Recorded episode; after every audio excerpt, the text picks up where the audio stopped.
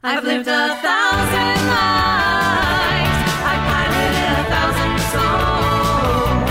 I've killed and fought and died just for another role. This is the Happy Jacks RPG Podcast, a roundtable discussion that's a mix of friendship, humor, unbridled enthusiasm, and tabletop RPG topics sent in from around the world.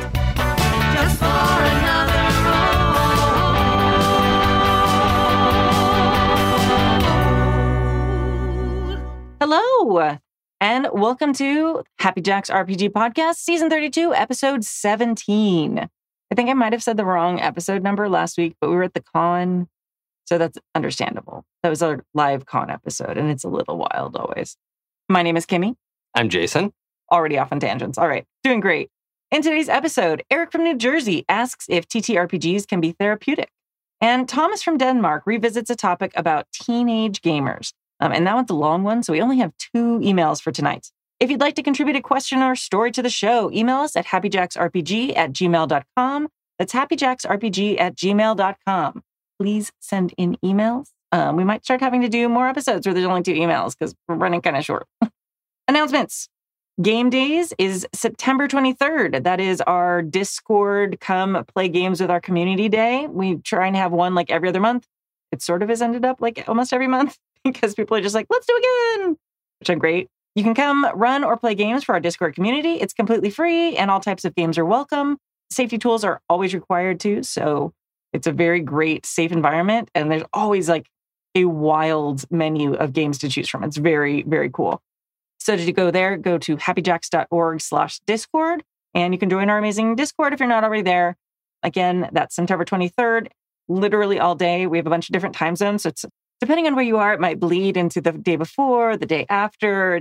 It's generally it's around that day. That date is more general guideline. Guidelines than actual rules. That's, that's the quote. Got it. Got, I got there eventually.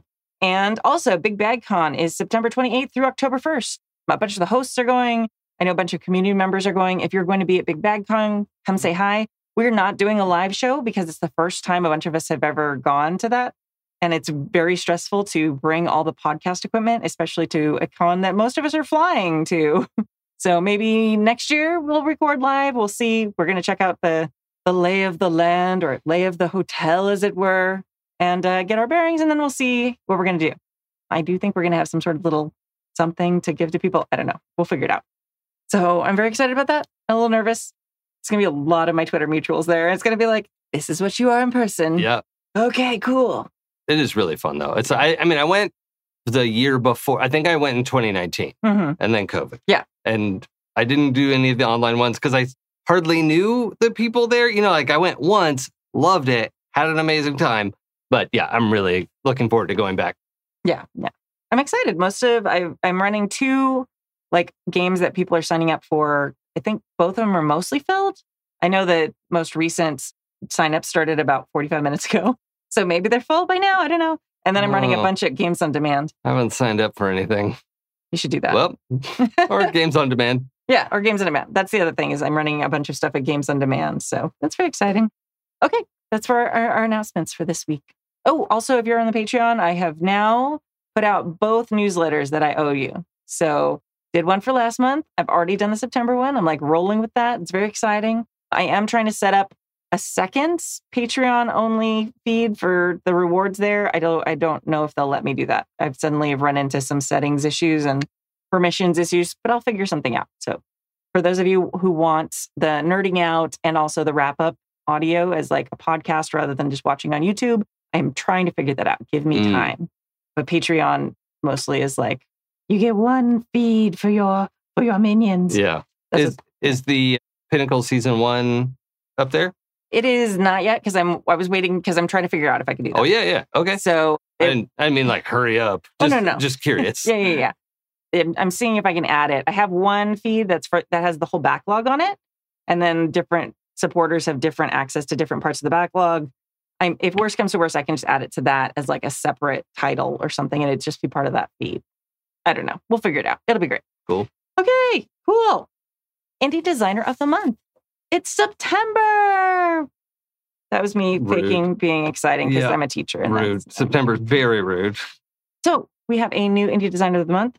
Cezar Capacle is a Brazilian game designer, graphic designer, architect, and musician. And that's just too much coolness for one person. I Yep, don't think that's, that's allowed. Also rude. Also rude. Many things are rude. Yeah.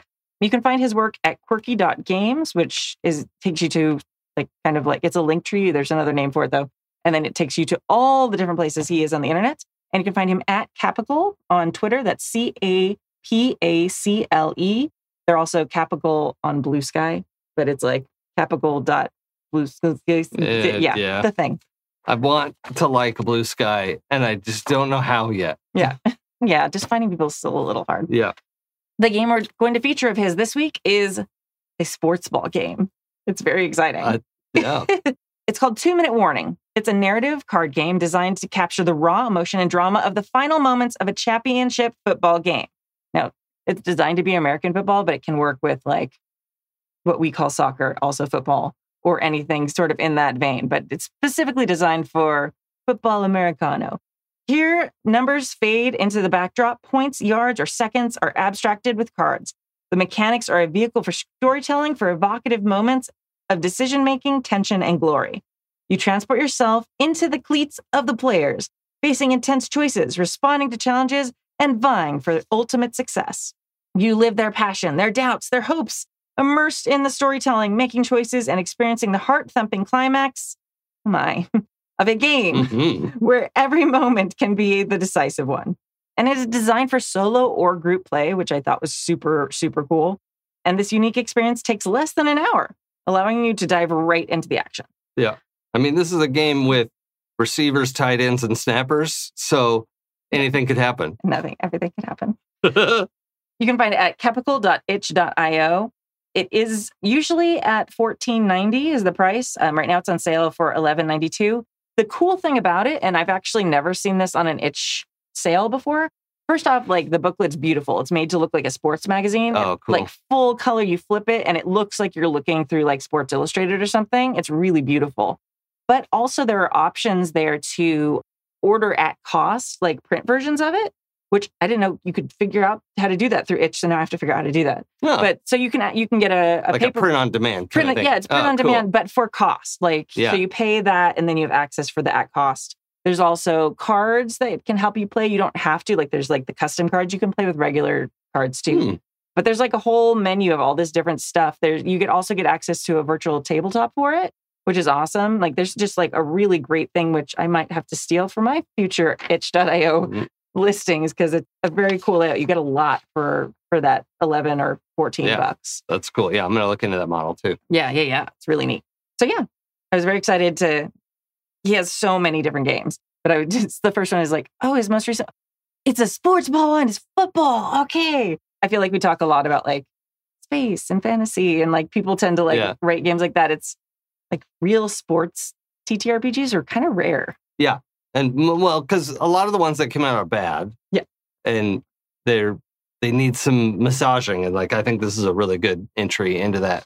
Yeah, I'd be, I'm super interested to to play. I ordered it, but I didn't have to. I haven't had time to read Yeah. through it because I I need to- ordered it like an hour before I printed this. Yeah, I need to play it too. It Yeah. looks cool though. it looks it's beautiful too. I just was like at first I thought it was just like stock art, like oh it's like a Mm. picture of a, of like like a sports magazine to get you. Oh that's that's the PDF. Oh that's beautiful because it got like the GIF of the pages turning. Oh, nice. It's just like wow. Okay, I have to I have to up my itch game. Cool. Very cool. Thanks, Cezar. So yeah, again you can find his stuff at quirky.games and yeah, super cool. You'll hear more next week. All right, email number one, mailbag number one. Shall I start us off? Do it. All right. We'll we'll be splitting email two several times. Yeah, yeah. So It's verbose. hello, Kimi and the Happy Jacks crew. Hello. It's Eric from New Jersey, ready to get into stuff that may be TMI, but oh well. So TMI BOW. Yeah. There was a call for emails. Yes. Mhm. I've been talking to my therapist about gaming recently, and I wasn't quite sure as to what he would think about it. Turns out he is very supportive of my hobby, stating that RPGs are a safe space to explore feelings, much like exploring emotions like crying at a sad movie, just more immersive. So, my question for whomever is hosting is as follows Have you ever found RPGs, either tabletop or LARP, to be therapeutic? If so, What was the moment of gaming revelation for you in this instance? Please keep in mind, I'm not suggesting that RPGs should replace good therapy or medicine, just that they help. Have a drink, roll some dice, and above all, keep being kind. Take care. Mugs held high, Eric from New Jersey. Huzzah. Yes. Yeah. Absolutely. yes. Both ways, though. Like, I've also had moments where, like, game emotion bleed, like, bled into real life in Yeah. ways that were sometimes hard to deal with. Yeah. So, I think while it can be a great immersive experience, you have to be aware of that too. Sure. And for those who don't know, like game bleed is usually referring to if your character clashes with another character in the story and you come away having feelings at the other player because, well, they are ultimately in charge of their character. That feeling of bleed is the idea that it didn't all stay in the game, right? That that something is is rolling out. And so if you're not familiar with that term, that's Well, I- have heard it used for like all emotional bleed into your life. I didn't realize it was specifically about play, like feelings with another player. I mean that I guess as a major example. Oh, is it? Okay, right? okay. Like I'm sure I mean bleed can be all sorts of things, Yeah, yeah, right? Just that that term is bigger than RPGs. yeah, yeah. But like gaming bleed can often be that Mhm. where you've had a conflict in game but you come away having real feelings about that Yeah. because it was an emotional story being told and you have feelings. Yeah. Right? Like that's not weird. It's just important to be able to care for that Yeah. and to just be aware Yeah. ahead of time. I like a lot because I was reading through this at first and I was like, okay, I'm sure Eric thinks this, but I'm going to add the caveat. And then he wrote, I'm not suggesting RPG should replace Oh, the, yeah. you, know, you know, like therapy is great. I think almost everybody needs it Hmm. and on some level. And your therapy or meds definitely do what your doctor is recommending because that is the number one. I think it can be really therapeutic. I think sometimes there is some, I'll say slippage instead of bleed, where a player is leaning on their group to therapize them. Mhm. I don't know if that's a verb or not, but it is now. when they are probably unwittingly, I don't think somebody would do this on purpose, but going to your group to play out your emotions. I've had a terrible day. I want to beat up goblins. Mhm. Is like the softest version of that. And I know? think the most acceptable. Yeah. Yeah. Yeah. Like I've done that. Yeah. But it can be really complicated because you're dealing with other players and people with real feelings. And, but I absolutely have had this experience of like getting to play out, you know, I think maybe on a very simple level, I've been able to have really high level feelings about like sexuality and gender Mhm. where the questions that I've needed to ask myself Yeah. came up in gaming in really productive ways Mhm. and opened doorways for me to think really thoughtfully about like well okay what does that mean to me right Mhm. like what how do i feel about this what does this mean when i'm really thinking about it where i don't know that i had language to really work through that Yeah. but it was something i needed to think about Yeah. I've had it with like relationships where there's like, see, you see a situation and then it's sort of suddenly you're like, oh, this is a very twisted sort of funhouse mirror of something I'm dealing with in real life. yeah And you're like, oh, oh, oh, okay. And sometimes your character's feelings are more clear on that. And even not intending. I've talked a lot of times about Starscape was I was very invested in Starscape. It took me a while to like reflect on that it was basically about COVID. Like as not that that makes anybody want to play it, but it's really not. But a crew of a starship trapped in a small like ship together and how they deal with that and relationships together. I was like, I feel like a lot of COVID restrictions had been lifted. It was like 2020, like late 2021, early 2022, when someone like said that. And I was like, oh, oh yeah, that's what I've been designing this whole time. Like I thought I was just like obsessed with Star Trek because I watched it over pandemic, but there was very much that that spoke to me. well both things can be true Yeah, exactly. It was kind of both, but it was interesting. But that's, I think, why I ended up focusing on the elements of Star Trek and Firefly and Farscape that I did, very much influenced by that. So sometimes it can be ther- like gaming and writing games can be therapeutic in a way that you're not even aware of for a while. Yeah, that's definitely been true for me Mhm. um, working on demigods. And like the delays that I experienced with demigods Yeah. were actually well, also causing problems for me, like emotionally and Hmm. mentally. And so that was a sort of snake eating its own tail, but it also was extremely, th- there was a major growth factor there for me that, Yeah. that like, I know going forward, designing games in the future, like, I know so much more about the process, but also myself. Yeah. And so if that's not therapy, I don't know what is. so, Yeah. I think uh, lines are va- and veils are super important with this. Yeah. And having and reflecting yourself on like, okay, what things are hard for me, but I'm okay to explore. For me, like alcoholism for a long time was one of my lines that I like didn't want to mess with because I like grew up with that. And so it was like, but now I'm like, I've moved away from that and I'm okay with having that in games and dealing with it. It's something that doesn't bother me. But, you know, new lines have taken their place. You know, child, children, Yeah. babies, do not touch anything. Yeah. so it's kind of interesting how you can see kind of your progress as a person and how you you're changing based on things with gaming. Like if I look at like not that I I haven't don't have them saved, although actually uh, I've been doing them on Google Docs long enough. I probably have a whole bunch of my old lines and veils docs just sitting around. I bet you do. just in some format, just Yeah. not that super awesome spreadsheet that you made. No, no, no, but that's like, new. yeah, But like the little columns where you just type it in. Yeah. yeah, yeah, yeah. I probably do. So going back, you like I could probably make like a timeline of this is how I I've evolved in my comfort level with different things, which is kind of an interesting to think. yeah. I think about. but Hmm. recently I have stopped checking the ghosts box. Oh yeah, Yeah, it's something I feel more comfortable. I don't know about movies and stuff, but like Wendy's got some ideas. My partner has some ideas about places for me to start, oh, and okay. so I just want to like ease in and Yeah. see like is this still an issue for me? yeah, you know, once every 10 years, I try pickles and spit it out. It's always disgusting. but like, you know, it's good to try it to Yeah. be sure. Yeah. I gave up. I don't do that with peanut butter. Oh, yeah, that's fair. Nasty. Wendy also quit peanut butter. well, yeah, but that's that's because it stops her breathing. yeah, she would die. Yeah. I'm just a piggy bitch. Okay, I probably shouldn't use that term, but I'm allowed to tell, to use it about myself. Yeah. So I think, I mean, we've talked a lot of times on this podcast too about how people we use. I mean, we pick on Monster Hearts. Jillian, I know. I'm sorry, but like Monster Hearts, I do feel is one of the games a lot of people you can jump into it and just have fun with it. But I do feel it has the capacity, for at least we've seen it have the capacity for people to try and work through some of their high school issues. Well, and I've seen the authors talk about their Yeah. intentions around that. Like that, Yeah. that was a goal. Yeah. Was to give a platform for that and Yeah. to give some some ability to have thoughtful progress. Yeah. And But I think I think there's also, and I don't want to like call out specific games. There are specific games that are designed where you step into the role of a therapist or something like Yeah. that. Which those games always give me pause. I haven't played them Yeah. personally, so I don't know. But it always makes me a little nervous when people who are not. I mean, honestly, even if it was mental health professionals writing those games, I still have pause about it because I feel like Yeah.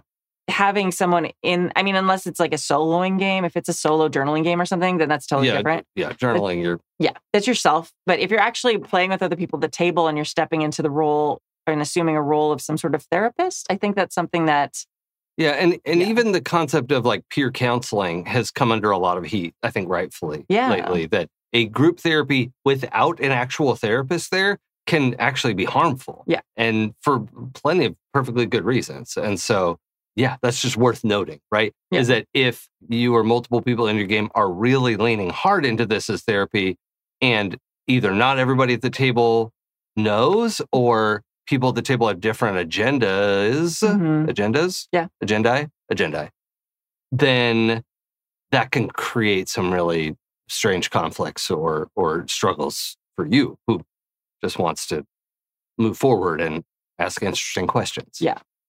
eric's actually in the chat room he asks like call of cthulhu which i think is coc no like if you're playing in a game where your profession is a like a therapist or a doctor but you're not actually therapizing the other people at the table like in call of cthulhu like that's different that's like your job an occupation Yeah. it can lend itself to some of your die rolls or something or what skills you use but there's games that you actually are like role playing like as a therapy session and things like that which those are what give me pause Yeah. like if, it, if it's literally just like a profession like you can be a doctor or you can be i don't know archaeologist or a therapist like that's Sure. a little that's a little different to me as long as you're not like stepping into that role to talk through feelings with players and other things. Yeah.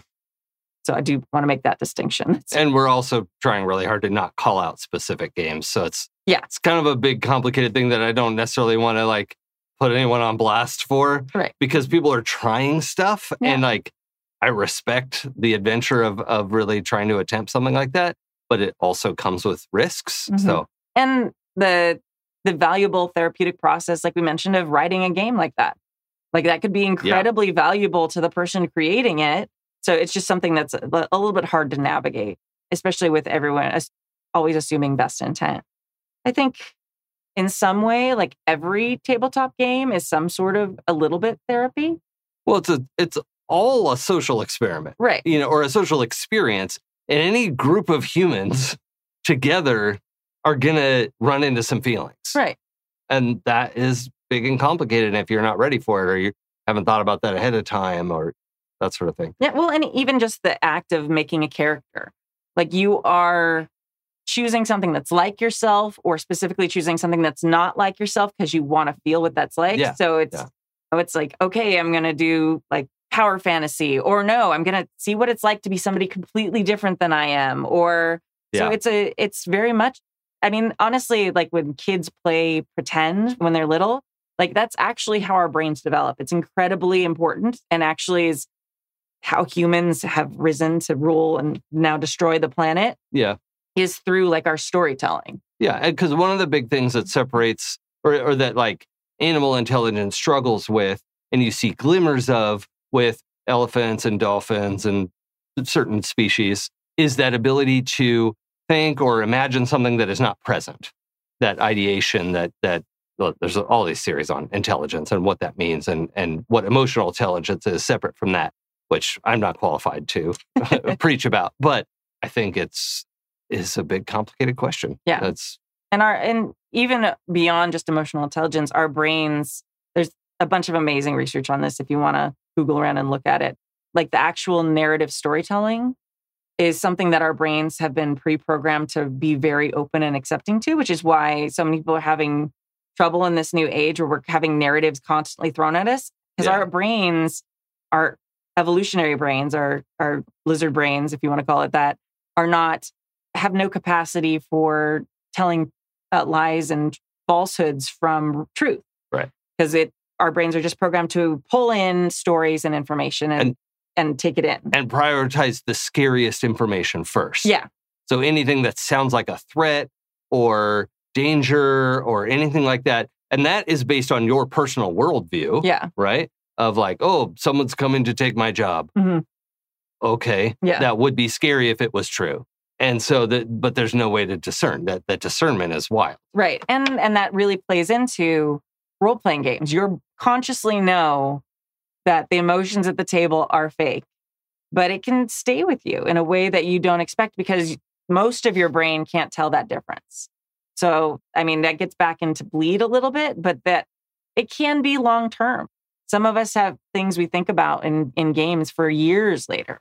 And sometimes we wonder why. Like, why is this still something that I still think about? Or I wonder why I made that decision because your brain, at least the majority of your brain, could not tell the difference between that and a thing that it thought was true. Not that really happened to you, but that was it was told was true. Yeah. So it gets very complicated very quickly.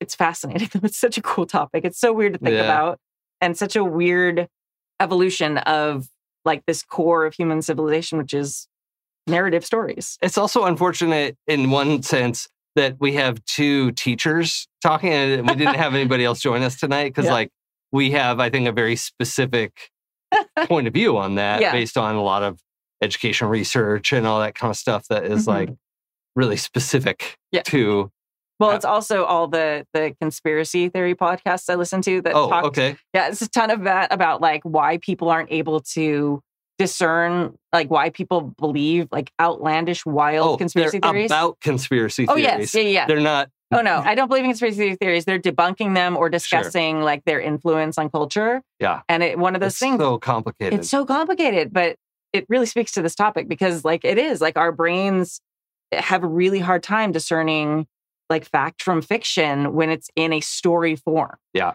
And, and, there's, and yeah. there's this huge bias to actually accept the first thing you heard. Yeah, 100%. And, like, If you hear a story and then you hear a conflicting story later, your brain is automatically biased Yeah. to go with the first thing you heard Yeah. because it didn't have anything to challenge it. Yeah. And then this other challenge is like, but I think this thing. yeah, So it's under attack now. Yeah. Well, why though? Yeah. Why are you defending it? yeah. And yeah, there's so many just wild conspiracy theories. And they've done studies where people made up conspiracy theories and then told them to people like that they knew were false because they made them up. Like it Yeah. wasn't like Yeah, trying like to the debunk. first flat earthers knew what they were doing, right? I like I don't know if they were even like doing a joke or not, but the first flat earthers knew. no, I really? it's a religion thing. Oh, Yeah. okay. Yeah. Okay. I just assumed it was a, a giant troll. No, I've listened to a lot of episodes about Okay. them. okay. Thank you for setting me on that. Yeah. Nope. Because, yeah, it doesn't say in the Bible that the earth is round. So Does it say it's flat? I don't know. I don't, Okay. I don't, it's been a while since I listened. I'm in the middle of a huge, like, Illuminati set, like 18 Oh. episode arc. So oh, wow. Yeah. Okay. I'm really into this. It's really wild. Okay. Oh, the firmament. Yes. That there is a whole section about that. Oh, okay. Yeah. Yeah. yeah. That's right. Because there's like the ice bri- like wall. And Yeah. yeah, it's wild. Yeah. Okay. Mailbag two. Mailbag two. we got way off on that one. Thank you for following us It on was that great. It was a short email, like seven lines of text here, and we had a 45 minute conversation about it, which yeah, was great. absolutely. Also, if you're into to podcasts about debunking conspiracy theories, the Paranoid Strain, amazing. Paranoid good. strain. Okay. Yeah. Don't start in their early episodes because they did um, they do amazing research, but the audio quality's not great. Ah, yeah. So start a little later, fall in love with it, and then go back and listen to that where you can forgive them. Awesome. Okay. Mailbag number two. Dear Kimi and the Fellowship of the Golden Lasso. First of all, thank you so much for continuing to make this great show. I've been a listener and sometimes viewer for years. And even though I miss a few shows occasionally and simply do not have time to enjoy all the actual plays, I always look forward to spending some time with you in your virtual company. And I am very glad to hear your many responses to the mails I send into the show. Thank you. Please send in more. Thanks and skull. Skull. Real quick, I, yeah. I was thinking about this earlier. Because it's so long, I want to mention this is Thomas from Denmark. And Yeah. we'll mention it again at the end. But Yeah, Yeah. Thomas from Denmark. Yes. Yes.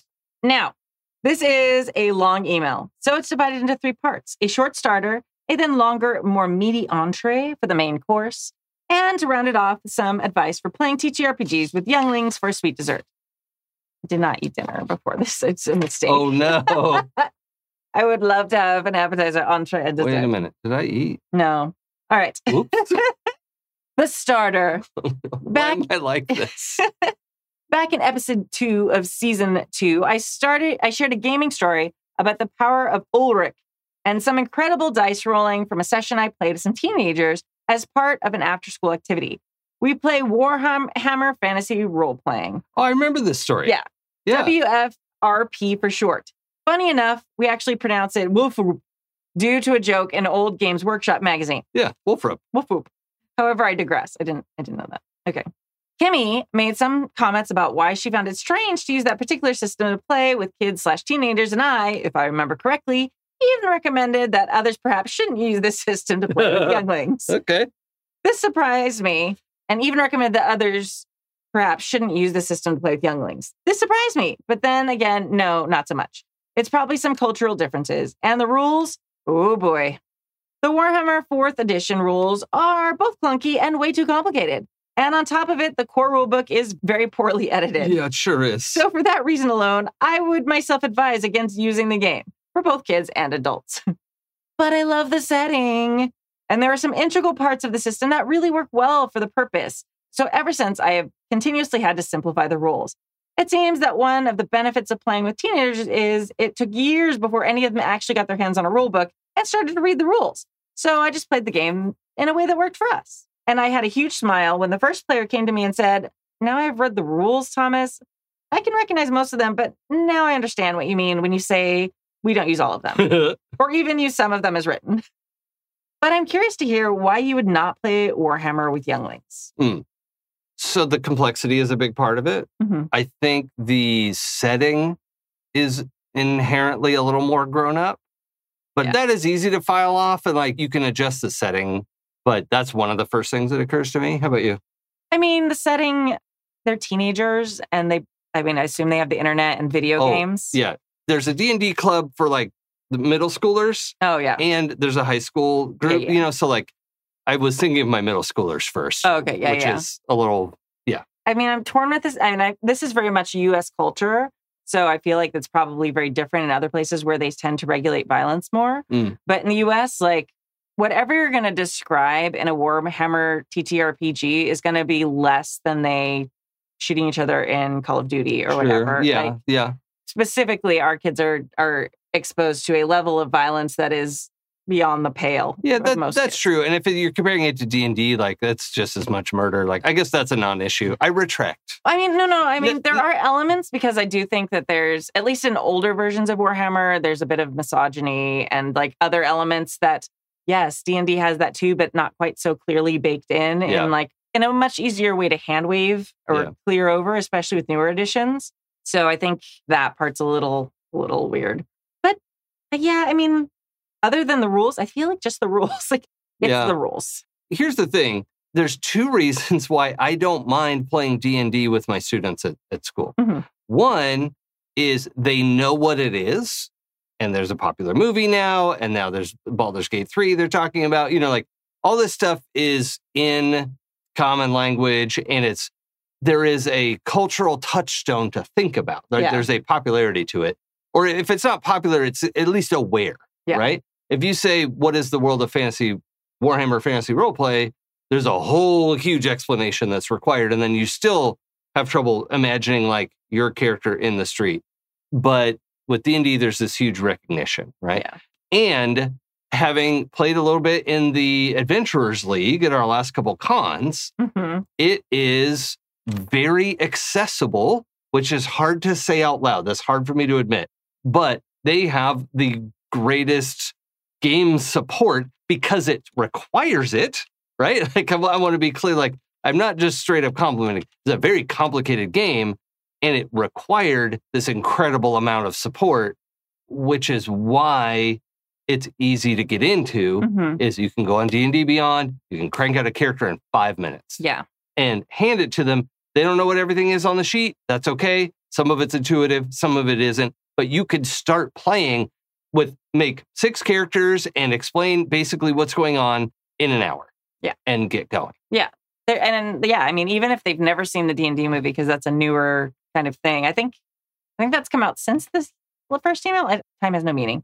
This is the beginning of this, so it was Sure. like twenty weeks ago. I don't know. No, Well, I I'm, guess I'm just getting into why I would not play Warhammer. yeah, no, Yeah. but like, like even without those touchdowns, it's really easy to be like, this is like Lord of the Rings, or this is like. There's so many high fantasy touchstones for people, at least nerdy people, that it's so easy. And again, like, yeah, I think you've got it. You really hit the nail on the head with Warhammer. Just having so much more you have to learn other than the rules, which are already a kind of a hot mess, as you admitted. Yeah, and I just, I, yeah, just I don't know.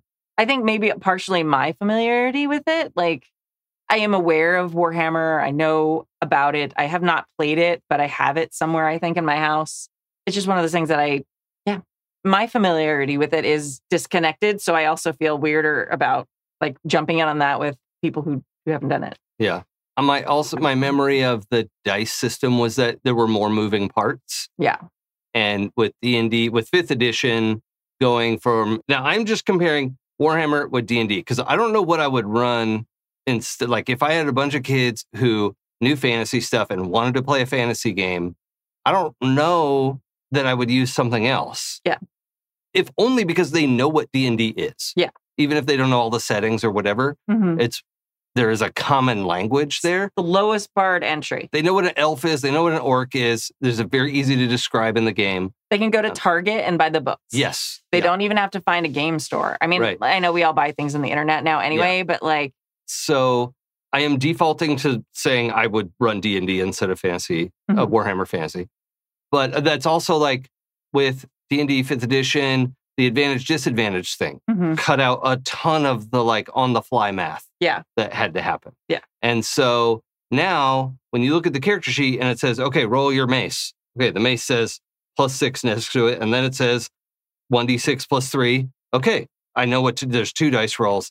And I remember Fantasy Warhammer being Wolf Rip. I'll just say Wolf Rip, having more moving parts. I can't remember why. I mean, I'm picturing a like a percentile system, but maybe that's further back. Maybe that's a previous edition. That's what I'm thinking of. Something like that. Yeah, I think so. But I, I do agree. Like, yeah, I don't know.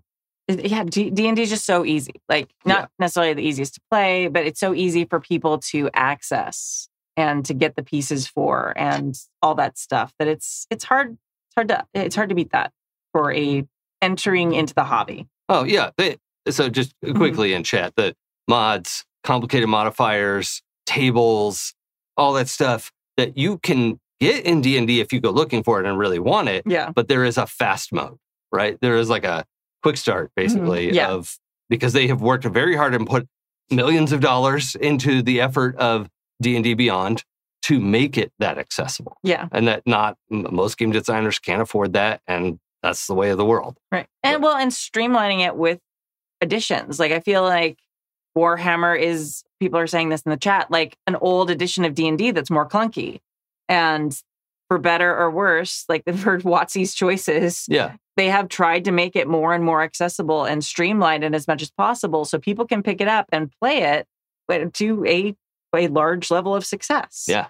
So, yes, the first one's free, right? Yeah. Okay. Shall I start the entree? The entree, please. All right. Um, Sorry, that rumbling is my stomach. We can split the entree though, so we, you know, it's. Oh no, I want the dessert. Oh yeah. Okay. All right. I have been playing TTRPGs. This is still that. Wait, wait. What did we say? Thomas? Yeah, in Denmark. Yeah, yeah. Thomas of Denmark. Let's. I have been playing TTRPGs with kids and teenagers for years and have used many different systems, including Savage Worlds, Dungeons and Dragons, and Pathfinder. When Warhammer RPG 4th edition came out back in 2017. Oh my gosh. Okay, I don't think I've played 4th edition then. No, I haven't. I, I've played the other one, the one right that seems so much more recent than it. Well, one than it is, but also two. That was six years ago. I know. It's so no, no. 2019 was last year. Mm, No, not even close. as much as I want to pass Yeah, on no, 2019 through 2021, no. uh, I know. Okay. Wait, uh, I I don't want to do that because I'd have to start potty training Okay. my kid again. I don't want to do that. So when Warhammer came out in 2017, I decided to give it a spin and have never looked back. I have had so much fun with this system and even found to prefer it to many others to play with teens, but not with young kids. Good caveat. Why I made the shift. Years ago, I played a game at the local library where kids could show up once or twice a month. Some of the younglings played every time, others just once or twice. We used Pathfinder and started to have some problems as the characters advanced in levels. It simply became way too complicated. Hmm. In addition, the level system really did not work if new players only had first level characters while others had reached fourth level. Yeah. And giving a new player a fourth level character the first time they played was also problematic. Yeah, that defeats the purpose of what you're trying to do. Yes. Yeah, I'm with you That 100%. makes- Perfect sense. Therefore, I canned the Pathfinder game and shifted to Warhammer, even though the rules need more than a little tinkering. However, even though I could write long letters about how the system needs to improve, many things work wonderfully when I play with the local younglings. So here are my top five reasons for why Woofrup is a great game when playing with younglings. Feel welcome to discuss each point as you go along. Well, we will.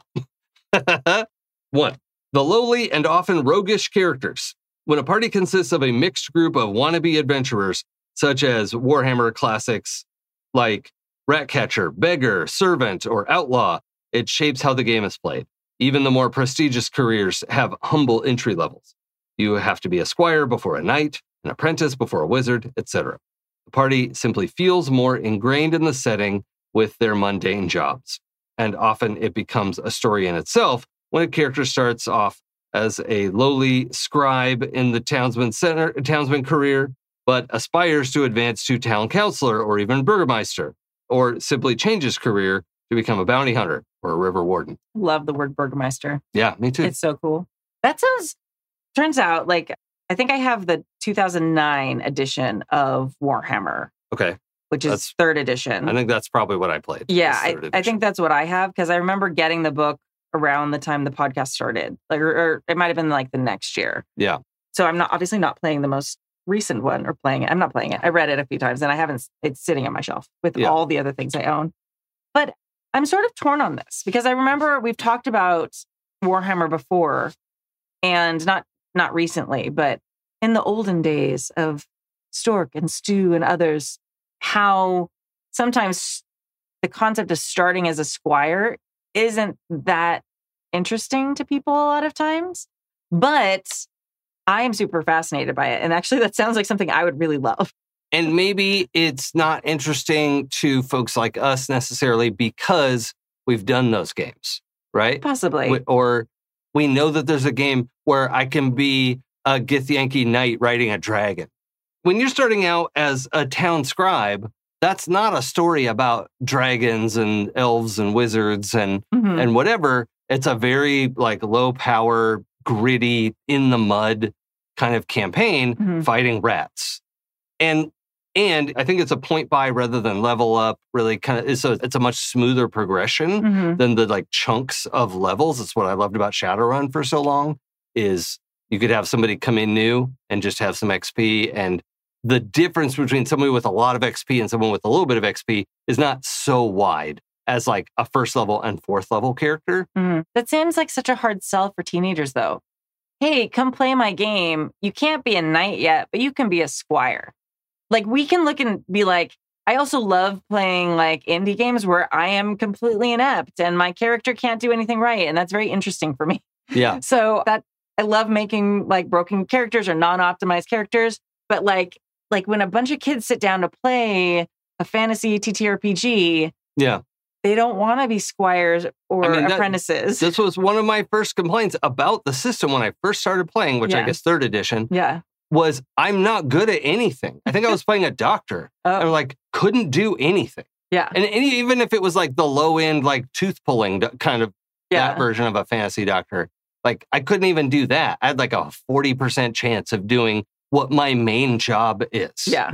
Something like that feels not fun to me, Yeah. but maybe it's how Thomas is selling it to the Yeah. teens. yeah, you know, for like, sure. hey, come play in the mud. Let's get dirty. Let's be bad at things. Mhm. Or if you just don't even, I mean, maybe you don't say it. Maybe you treat it more. I mean, because I mean, mechanically, we're adults, so we can see there's very little difference probably between that and like a level one paladin. Like, technically, you're probably a squire. Like, if you were gonna like make it more narrative and not be like level one, like I could see you very easily reskinning levels and having more narrative names like this.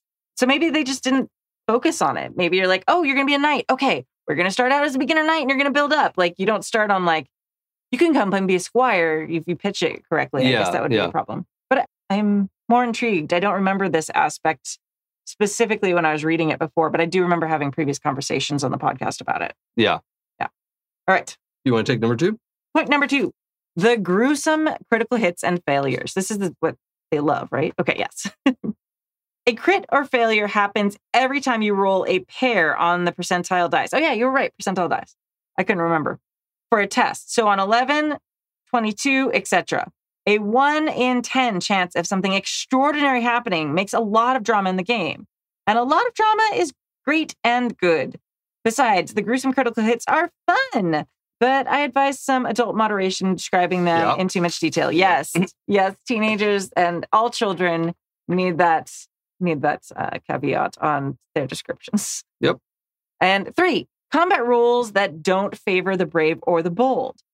The combat rules shape a game, perhaps even more than how much damage a character takes from falling down. The damage in Werfer is, by the way, quite harsh for all but the well trained acrobat or cat burglar. Combats are quite fast, mostly done in five or fewer rounds. That's awesome. And will prove bad for the losing side. Wounds, aka hit points, and are few enough to avoid losing battles of attrition, and critical hits means that there's always a risk involved. Even a lowly goblin and rusty blade can make a lucky, potentially deadly hit against a mighty warrior. And if you are ambushed, outnumbered, or generally unprepared for the combat, you should consider flight before fight. For most player characters, it is simply pure folly to go toe to toe against a prepared and well armored opponent. When you absolutely need to fight a knight, it's better to sneak around and ambush them in a dark alley by the latrines than have a face off with them in a duel or on the battlefield, which means that players often try to make such sneaky plays work out. That's interesting. I mean, yeah. I would not expect anything less, honestly, from Warhammer. Like, But again, this level of knowing that you shouldn't just run in and fight them Yeah. is not what I have found intuitive with my teen players. no, that's true. They were like, I'm going to go fight it. I'm like, hey guys, I'm letting you know some of these scenarios I'm putting in front of you. It's not like a video game where if you're at the scenario, you can probably beat it. or Right. respawn. Right. This is what I want is to give you the opportunity to think about should we fight it or should we flee? And I got, yeah, yeah, yeah, we fight it. Yeah.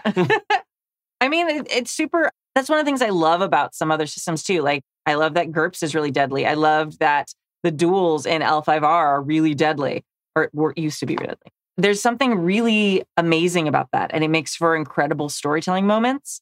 And maybe it's better not to like baby the teenagers and and like facilitate them like being like combat obsessed. Maybe Sure. it's like, okay, we're gonna run one, just practice combat before we get started, have all of them die real quick and be like, Sure. okay, now that you know how this goes, we're gonna actually start our campaign. So now you can choose wisely. Yeah. When you make your choices. But I mean, I could see that being really interesting to them too. Cause in a in a world where they do play video games, where they respawn or they can't die, or they whatever they do, they use God mode. Right. That's a very old callback. Like there might be something really interesting and attractive to them for something where it's like, yeah, no, you you're done. Like you you fight it and it's super deadly. Yeah. So maybe that's like something that really appeals to them. Yeah. I don't know. Tell us. Write in and tell us how they feel. Ask them. Shall I read number four? Yes, please. Fate points. Wolfrip is a wonderfully deadly system. As mentioned, it is fun to roll on the crit tables and see your enemy's fingers fly, lungs collapse, and bones snap. On the other hand, for some players, it is less fun when it happens to their own character. And character death is, for the most part, neither a fun experience. Mhm. Even though both can be considered a learning experience about being able to handle losing in games, it's kind of what you're talking Yeah. about. But that is more general takeaway from playing games that we can come back to in another email about why after school clubs are great. He's reading my mind. Uh, is what's yeah, happening. Good, good. Good. Excellent. Uh, Fine. Please send that email as well. Yeah. But to mitigate the deadly rules, the mechanics of fate points come to the rescue. A character usually begins the game with about three fate points, and they can be Used. used to save your character from death, insanity, or chaotic mutations. Why would you want to prevent chaotic mutations? I don't know. Therefore, there is a consequence when you try to wrestle a troll, jump in front of a blunderbuss, or whatever one might do in the heat of the game. However, for the first three or four times, you get a freebie and can spend a fate point to get out of the situation. Okay, so that mitigates a little what you were talking about. Like, let's do a practice session anyway. Mhm. Like, let's do a practice fight where everyone's going to lose. Yeah.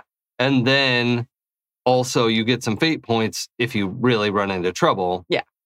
You do respawn Yes. you get three respawns Mhm. or whatever and understanding that can you get more fate points does anyone know? do you know I'm sure you can. I'm sure. Like there has to be some sort of mechanic in there. i mean maybe that's just the life of your character I mean, that's true. you have three I would assume, based on the majority of the mechanics out there that I've seen with every other system, well like monster of the week's luck points do not come back that's true. when you're out you're out of luck that's literally true. And I guess Call of Cthulhu, same. yeah i like that personally Yeah, I like that too. I absolutely, I absolutely think that's a great way of doing it. That'd be that'd be interesting. All right. Yeah, I It really is. To, I evidently have to read fourth edition Warhammer yeah because like if you ran out if you used three you almost died three times Yeah. you know like that is substantial but it's also super easy to die. yeah So it happens a lot. yeah that's true shall i go on to number five and then you get dessert Please do. All right. Lots of skills is the next point. When players sit at the table, they often look at the character sheet in order to figure out what to do. If the only skills on the sheet are a dozen variants of how to whack a goblin, said goblin will be whacked. When playing Warhammer, there are, for example, a slew of fellowship skills such as gossip, bribe, and charm, which I have learned is great for the players. It reminds them that there might be a different way to get by. Mhm. All in all, when playing Warhammer, the characters often work in morally gray zones, doing all kinds of unlawful shenanigans, which I have found is a huge bonus when playing with teens who like doing such things. And on top of that, often balk and do weird things when you, as the GM, expect them to play good and honorable heroes. So it's just better to play the rogues from the start. Okay, that is very so true. You Yes. hit the nail on the head with that one. Yep. Thus concludes the second part, and not so much with a question, but more a chance for the hosts to reflect and, and perhaps consider which gaming system they would prefer to use when playing with teens and any pros and cons in that system they would highlight. So, what would you look for in a system and or setting if you should play a TTRPG with younglings before dessert? Hmm. I feel. I mean, like we said, D and D. So I feel like I can't pick that, even though I probably wouldn't want to run it. But I feel like that would probably be the most logical thing to run for people. Well, I mean, the question is, what would you run instead? Yeah, yeah. Well, then Warhammer. Or, or not- Warhammer. Maybe you're convinced. You you sound like you were coming around on some of the Warhammer stuff. I mean, I am interested in looking at it and Yeah. the new version because I obviously haven't. Fourth edition sounds playable. Yeah, even with the the lack of editing, that's. Yeah. I mean, I, I guess I'm probably a little less snooty about that now that I'm making games. I'm like, oh yeah, typos. Those those Yeah. happen even to great, amazing people. Yep. Great, amazing, people. Amazing game designers Super have typos educators in have- their material. Yeah, typos. Yep. Oh, okay. Well, I've had I've a friend. It's Sam's like really good friend. Actually, has a son who keeps like every time we see each other, which is like twice a year at like different like like parties. He's oh gosh, he's probably like 16 now. He's been asking me since he was like 13. No, no, before pandemic. So I mean, 2019 was last year. So he's got to be like you know 14. I don't know. Nope. He's a young teenager. Um, he's wanting me. To, he wants to run Shadowrun. He's really into Shadowrun and very interested. And I'm just like, no, not no. So I found Runners in the Dark or Runners in the Shadows. I think Oh, it's, it's a PBTA hack. It might be a Forged in the Dark hack. I don't Mm. remember, but it's like Shadowrun. If you don't want to run Shadowrun, is basically what it is. yeah. So I have a copy of that, which I might eventually try and run. Although I, I think now he's like driving and not interested in me any, in me running things for them anymore. But I think it was a point somebody made on this show, Uh, we never make points on this show. but there was, I think, a fair comparison or a fair point made about more the hippie story games that we Mm-hmm. all like, and that it puts this tremendous front load on the GM and the players to some extent Yeah. too. Where, like, when you open the Shadowrun rulebook, there is a very clear, it's a long and arduous process, but it's a clear process. Yeah. The fifth edition rulebook, don't bother with sixth, it is hot garbage. um, yeah, look, chat, Chat- sixth edition is not playable, in fact. So it's all that, it's the same reason why the way D&D, right? Like, it has so much of that front loaded for you. Yeah. And it was an interesting thing that I hadn't really thought about until I heard, I think it was when we were talking about preparation, Yeah. right? And the idea that I can run PBTA games because I have spent 30 years preparing for them. Yeah. And I got to that preparation by playing Shadowrun and Dungeons and Dragons and Warhammer Fantasy Roleplay, third edition, Mhm. and probably second edition, Yeah. transition between those, and Palladium and GURPS and a million games. And so I can sit down and play a story game because I know what to do. Yeah. And PBTA, even my like demigods, there are components of it that are like, if you if it's your first RPG ever of anything, hmm I had to put way more scaffolding in there than I realized. Yeah. And I don't know that it's even complete at that level Mhm. because at some point I went, if this is your first game, I'm going to do my best. I'm sorry. I am sort of assuming some level of knowledge Yeah. that, that you got to my game because you played D&D and then thought, how would we play Demigods? Yeah. Oh, the game called Demigods. Yeah. so, I found that too. Like surprisingly, the more I, ro- I the more I, I roll out and playtest Starscape, I'm having people who haven't played Powered by the Apocalypse before, and also people who haven't played role playing games before. And for some people, they are able to pick it up no problem.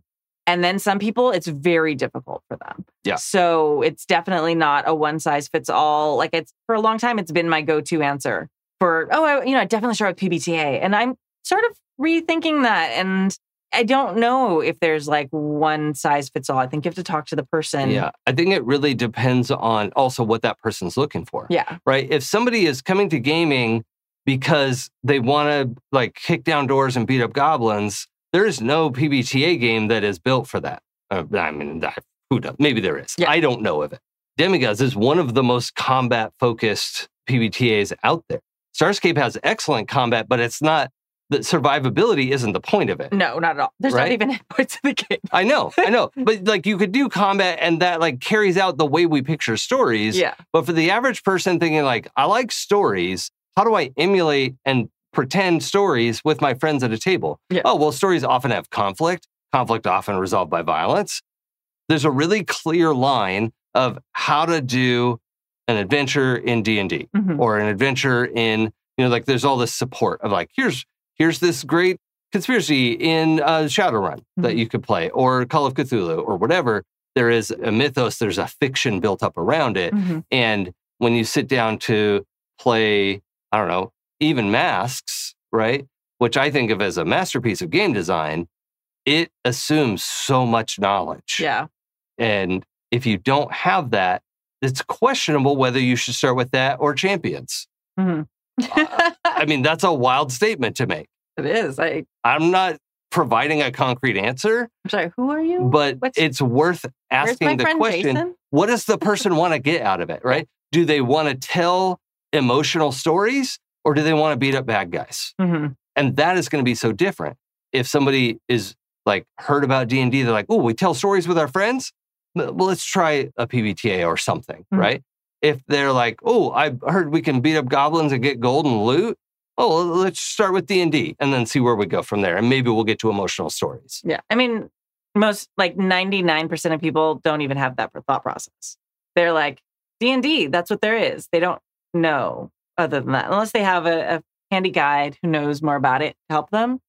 Yeah, I feel like like D&D is the first step. And I don't know if I'm supposed to talk about this, but someone that we know who may or may not be in chat is going to be working on a set of classes about how to role play and how, how to run role playing games. Mhm. I'll let them announce it, but I've been talking with them about it. And like, honestly, it's one of those things where it's like, yeah, I mean, it's got to be D&D focused because that's where it is. Like, that's the, And know. the massive amount of support that is there. They can go to D&D Beyond when they're not at the game and read tons of material. Yeah. Some of it's paywalled, but there's Yeah. so much there you could go and read. Eh, yeah, 8 billion actual plays where you Yeah. can watch how to do things, all that stuff.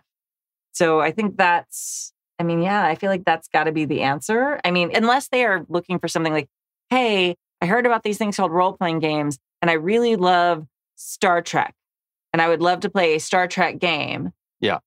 Then not D and D.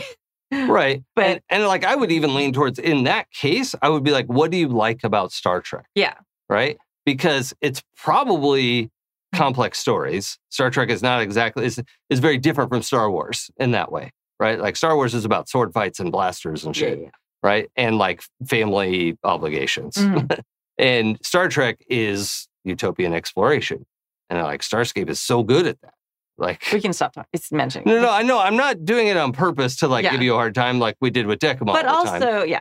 But also, like, it doesn't capture what a lot of people think they want when they play Star Trek. Right. So, Right. like, if you're playing Star Trek to go explore and fight weird things, eh, like, the game is not for you. It's like you can do those things, but it's mostly about like the people on the ship together. So, I think that like breaking that down, and I think that's the big thing is like, like having a guide. Like, I think that's why there's not one fits all answer for Yeah. us because we know enough about it that if someone was like, "Hey, I'm new, I want to play a game," we could then tailor our menu options for them to Yeah. like really nail what they wanted. And and sometimes like honestly, in a lot of situations, for me at least, running a game for someone, D and D is going to be the best first step. Mhm. Well, and you did a bunch of that this summer. Yeah. So Yeah. with new like, people. Here, try some. And now, hey guys, that was really fun, right? There's other kinds of stories we can do. Yeah. Right. Like this isn't the only game out there. Mhm. And I was really clear with them on a lot of those points. And like, yeah, okay, this is kind of fun though. And then like it was so easy to get into D and D Beyond. And like just seeing that, seeing the level of structure that was already there, a ton of things the that didn't have to figure out. And in some levels, they were also intimidated. Like a, a couple people were like struggling with how to do certain things in the game, and they're like, "Wow, if I'm having so much trouble in D and D, uh, I must be really bad at gaming." And I had to be like, "No, no, no, that's not the takeaway here. D and D is complicated. It's really complicated, and you chose a caster." Yeah. like you're playing a sorcerer, Yeah. like or a, a- a warlock. The, Yeah. the warlock player was like, having a time. and, And it is a time. yeah. So, you know, just explaining what a patron is. This is like, wait, what? Yeah. I have, I have to do what someone says? Like, Yeah. Wait, what? yeah. Yeah. Like it was a whole complicated thing that like they got into and we had great conversations about Mhm. it. But then some of the teachers I did a bunch of, if you don't know, I played D&D with a bunch of my colleagues from school this summer, two different groups and went through a couple of one shots, Mhm. right? And introduced a bunch of people who never played before. Mhm. And their experiences were different, Yeah. right? The next game, like I have, there's one person who is like, I've made 17 characters and I haven't stopped thinking about the game we played. I'm like, yeah, man. Yeah. I got you. Yeah. and several others are like, that was really fun. We should play again. And I started with, okay, is there a night after school that would work? No. Yeah. What about Saturdays? No. Okay. Yeah. So we're not going to play again. Yeah. Yeah. Right. But the one of them is like, We can do this. This is a thing. Yeah. Yeah. Which I'm very relatable. Yes. Been there. Like- I guess, okay. So I guess I think we're approaching it as teachers again. What's going to be the best for the student? How do we pick? So I'm going to simplify this and be like, what would I like to run for new people? Like, what would I enjoy running? I think I'd really enjoy, I don't know. Now I'm like, there's so many choices. I mean, I think I'm biased because I've just run it a bunch, but I really liked One Ring.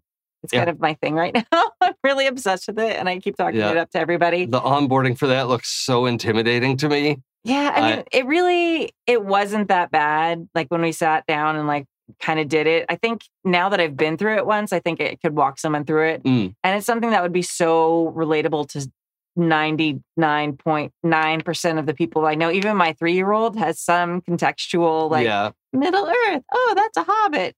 What's a hobbit? I don't know, but that's one of them. Like Yeah. she doesn't know, but so I think that might I'm be. shocked that your three year old knows what a hobbit is. Someday I'm gonna have to explain to her what her name means, and that's gonna be Yep. weird. Yep. But uh You did that. I did that.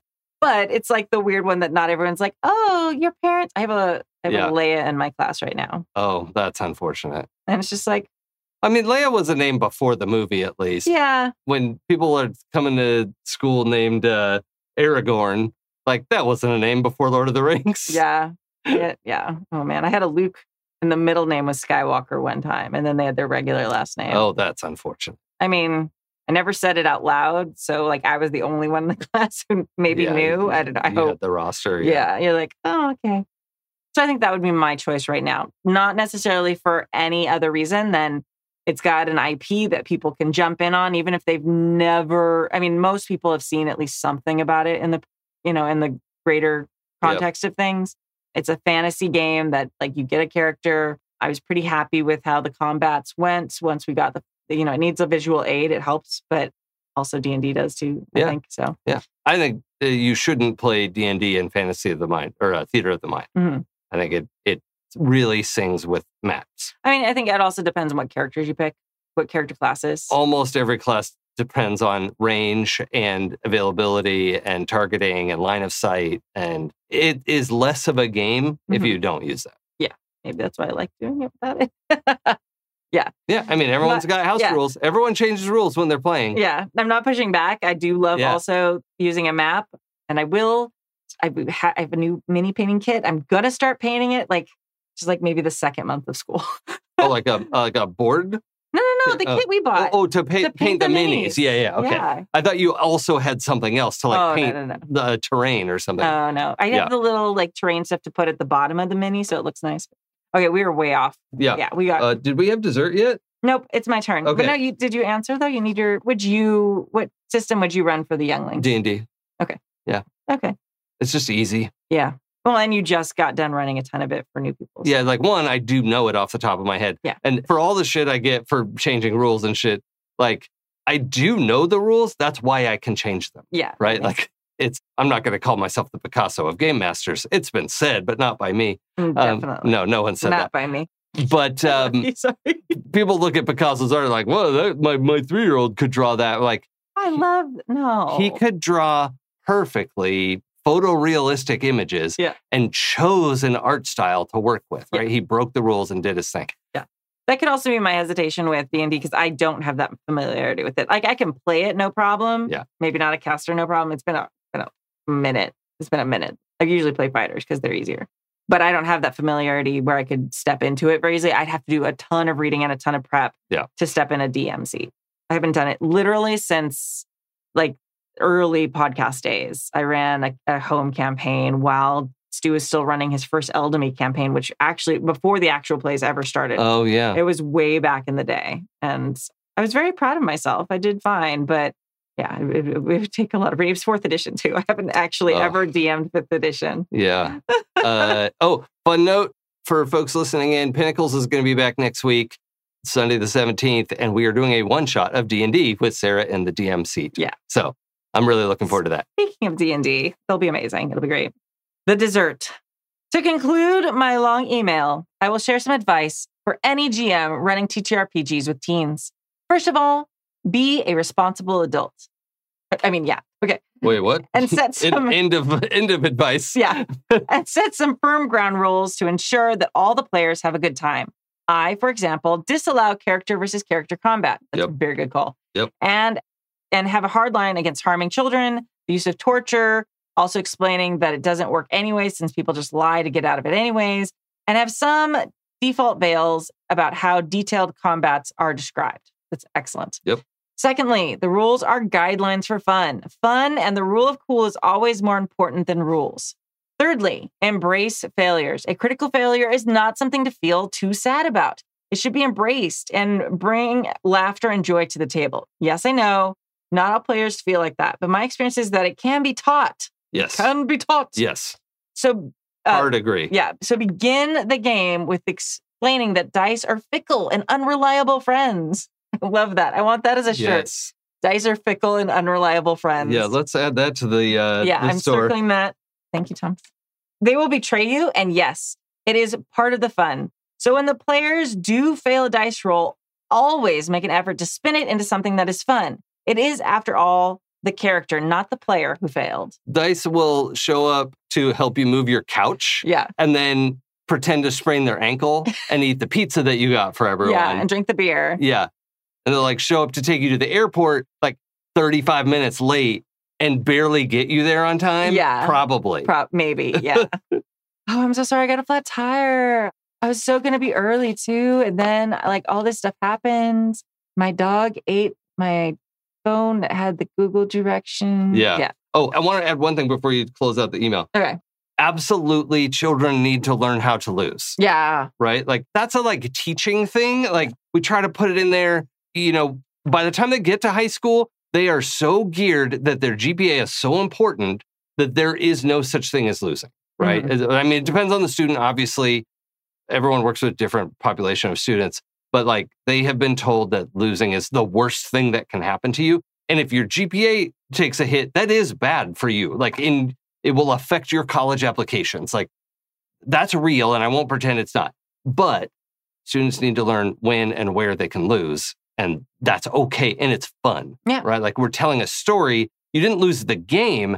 Your character fucked up. Yeah. Right. That's fun. Yeah. And you won the game because your character fucked up. Well, I'm pointing out in movies, how much fun would it be if characters in if movies, nothing went wrong. if nothing ever went wrong? Like, Yeah. that's like the whole, like, we, we teach the freaking like building tension, like, oh, there has to be a failure, you know, the hero's journey thing. Yeah. Like, that's part of it. You root for them because they have those failures and then they have those wins. Yep. So having that, that roller coaster of emotion. And yeah, but they do. They have to be explicitly not taught, but that has to be explained to them because, especially if they've never played a game like this before. Yeah. Because they've never played a game like this before. In video games, for the most part, at least the way most teenagers approach them, it's win or lose. Yep. Like you either beat the game or you don't. yeah. Winning in this case is telling a great story. Yeah, And- Exactly. yeah. And then final advice this time around expect teens to be teens and do wild things. Mm. They are not adults. So do not expect an adult conversation can solve problems. Yeah. Yeah, but yeah, yeah. Oh, wow, yeah. Do not be afraid to say no and or taking the time to explain why some actions will derail the game and make it all Yeah. less fun for all. Absolutely. Again, thanks for making this great show. Best regards, Thomas from Denmark. P.S. This mail was far too long. Sorry. Wrong. P.P.S. You said PP.